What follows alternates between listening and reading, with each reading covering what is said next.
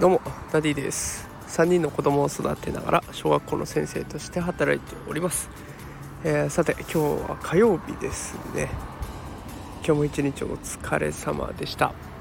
えー、今日はですね子供の寝かしつけについて投稿していきたいと思います。皆さんお子さんの寝かしつけうまくいってますでしょうか？あれは何でうまくいかないんでしょうかね。私は全くうまくいきません。もうほとんどのパターンで私が寝かしつけられるという状況です。あとよくあるのは寝かしつけをする時に子供の隣で添い寝してこうトントントンとしてあげる。胸とかお腹の辺りをね優しくトントントンとしてあげるといつの間にか寝ると。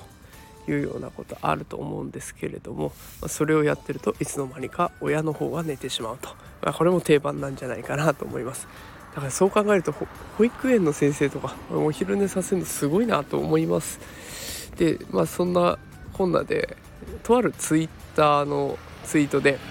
そのトントンについてある画期的な取り組みをしたことがあったのしたものがツイートされていたので紹介します。親がトントンして親が寝てしまうんだったら逆に子供にトントンしてもらって子供に寝かしつけてもらえば子供が寝るんじゃないかというもう全く逆転の発想で試みた方がいらっしゃいました。でその結果なんと1分でお子さんが爆睡したということでした。もうこれを聞いてこれやるしかないなと思って、まあ、今日の夜やってみようかと思うんですけれどもトントンをしてもらうっていうねこの遊び心があるこういうトライアンドレアエラーを楽しみながらやっていくっていうところがやっぱり同じ父親として尊敬したいなと思いました、まあ、これからも子育てたくさん皆さんもね苦労することあると思いますが是非楽しみながらこれやったらどうなるんだろうと実験的な感覚でいろいろやってみてはいかがでしょうか。それでは今日はこの後帰っていろいろ済ませて寝る時にはトントンしてもらおうと思っております。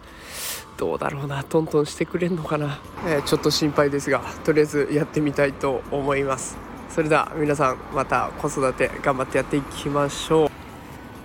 えー、これからも教育や子育てについての情報をノートそれから Twitter スタンド FM で発信していきますのでもしよろしければ見てみてください、えー、またスタンド FM ではレターも募集しております。担任の先生に聞けないあんなことこんなことえ気軽に聞いてみてください。全力で勉強して全力でお答えできるようにしていきます。それでは今日はこの辺で失礼します。